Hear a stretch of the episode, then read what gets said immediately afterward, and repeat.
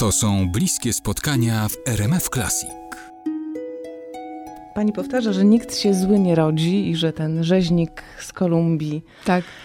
nie był od kołyski rzeźnikiem z Kolumbii, ale czy rzeczywiście jest tak, że, że nie ma takich osób, z którymi by pani nie próbowała rozmawiać?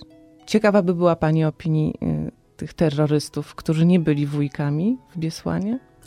Ja bym też z nimi rozmawiała. Wie pani, tak się okazało, zresztą to chyba też, tak, też w książce pisałam, że ja y, osobiście rozmawiałam z Szamilem Basajewem. Ale nie wiedziała pani wtedy, że on... Ale to jeszcze był mhm. Szamil Basajew, który dopiero mhm. y, pojawił się w ogóle w tej hierarchii tych przywódców czeczeńskich, kiedy jego nazwisko jeszcze się wiązało z walką bardziej o niepodległość niż z czystym terrorem.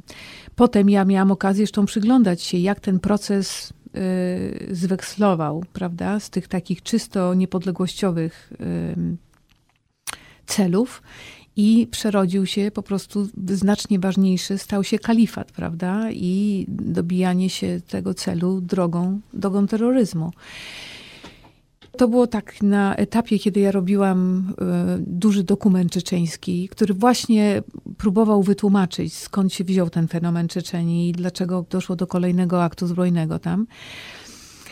I oczywiście doskonale pamiętałam tą scenę, z, ten, to spotkanie z Szamilem Basajewem i no potem zrobiliśmy sobie jakieś zdjęcie, bo pamiętam, że on zaraz po tym wywiadzie właśnie wyszedł na podwórko i natychmiast sobie postrzelał, a cały czas na kolanach podczas naszej rozmowy leżał mu taki potężny, leżał potężny kalasznikow.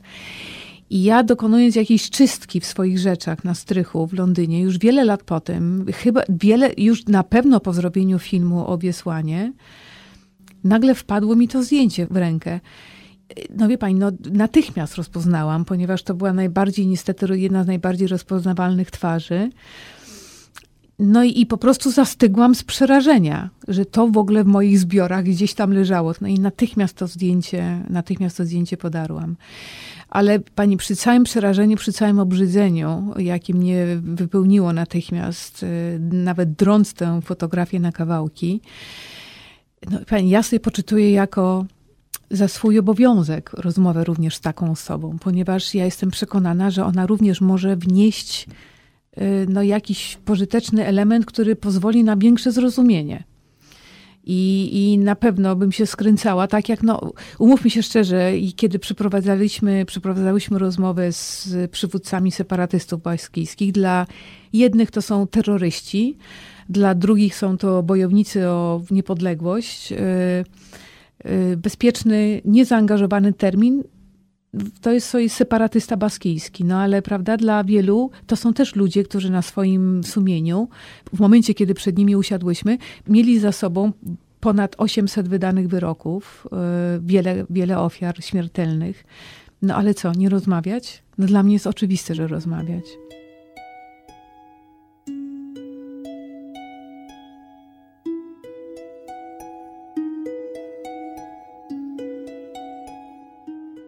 Kiedy się przyjeżdża po takich ciężkich przeżyciach wojennych, jakie były pani udziałem, no to tak, to się ubiera szpilki, tak? Tak, używa się perfum. Pół flakonu od razu na dzień dobry. A po Beslanie też, tak? Czy, nie, Beslan to było, wie pani, no to, były, to. To, było, to było raczej takie układanie siebie wewnętrznie niż, niż na zewnątrz, bo, bo nie chodziłam, prawda, w wojennych łachach, rozmawiając z dziećmi. Mieszkaliśmy w, Władyka, w Władykawkazie w bardzo przyzwoitym hotelu. Miałam absolutnie bardzo porządne warunki i sam Beslan jest, no to jest cywilizowane miejsce. No, piękne miasteczko u stóp okazałego łańcucha gór Kaukazu. Więc tam nie było problemu z tym, z, z czym miałam z reguły problemy w warunkach działań wojennych, umyć, tak? Że się nie było gdzie umyć. Mhm. Natomiast było znacznie więcej do poukładania sobie we własnych emocjach, w głowie i, i przede wszystkim ułożenia tego, przyłożenia się do tego całego doświadczenia y, rozmów z tych dziećmi. No dobrze, że to się też rozłożyło w czasie, bo jednak m, praca nad tym dokumentem trwała cały rok. Tam był bardzo długi etap właśnie researchu, właśnie przygotowania, który spowodował to i sprawił, że potem ten taki proces produkcyjny, czysto produkcyjny, kiedy ja już sprowadziłam ekipę, on poszedł niesłychanie sprawnie. Ja już doskonale wiedziałam, co mniej więcej jakie dziecko powie, jak te historie się będą potem układać.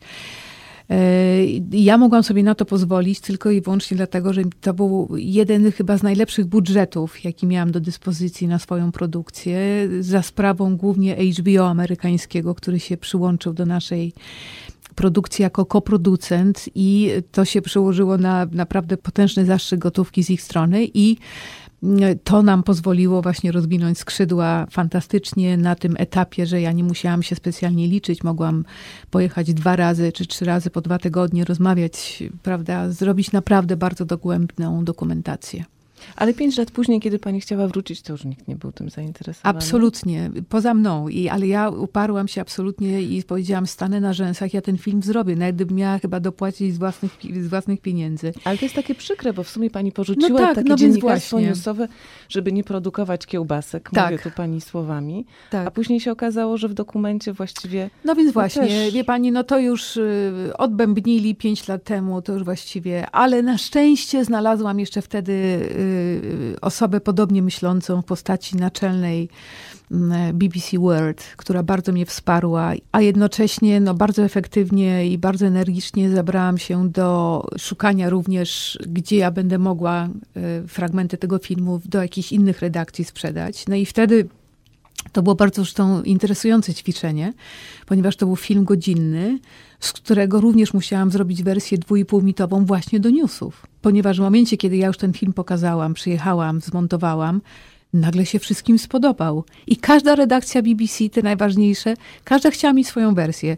Czyli ja musiałam zrobić wersję dla magazynu społeczno-politycznego piętnaście minut, dla B B C Ameryka osiem minut, e, dla kogoś jeszcze tam dwadzieścia minut i na koniec newsy sobie właśnie również zażyczyły i musiałam ten film ściąć do dwóch i pół minut. Wydaje się niemożliwe. Ale okazuje się, że można. I my się tak mówię, to jest też niemożliwe. Ja mówię, to jest niemożliwe, no ale okazuje się, że jest możliwe, że można. Pani mówi, że bardzo lubi ten etap pracy nad filmem, kiedy się pani zamyka w montażu. Absolutnie. Z kim go pani jest, dzieli? No z montażystą oczywiście. No i to jest, to jest, powiedziałabym, nie prze, rola nie do przecenienia, rola montażysty. Ja... Yy, Znaczy generalnie uważam, że ułożenie sobie dobrych relacji z ekipą na każdym etapie to jest podstawa powodzenia takiej produkcji i tego, żeby się film udał. Natomiast montażysta tak naprawdę może zadecydować, on najbardziej może zadecydować, czy to będzie przewał kompletny, czy to będzie coś, co ktoś, czy widzowie rzeczywiście zapamiętają. I ja miałam ogromne szczęście, że naprawdę pracowałam ze świetnymi montażystami. I za każdym razem to jest niesłychany proces twórczy.